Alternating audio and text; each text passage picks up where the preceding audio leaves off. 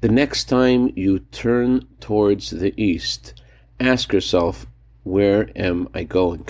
Good morning. The reason we face east three times a day, every single day, whenever we pray, is not only because Jerusalem is towards the east and we want our prayers to ascend from the gate of heaven in Jerusalem. There's another reason. God wants us to never be complacent in the exile, to never feel that this is our home, to always remember that we need Mashiach to come. This is the reason that Moses chose the two names that he did for his two sons. Moses' oldest son is named Gershom. Gershom means God made me a stranger in a strange land. Moses' second son, Eliezer, means God saved me from the sword of the Pharaoh.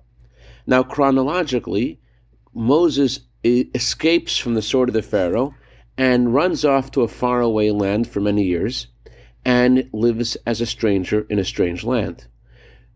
If that's the chronological order, then you'd expect Moses' first son to be called Eliezer, how God saved Moses, and his second son to be called Gershom, which means to be a stranger. The reason Moses named his first son Gershom is because, as Rabbi Sachar Dov of Belz explains, Moses didn't feel at home in Egypt either. Moses knew that the true home of a Jew is with God in Jerusalem with Mashiach.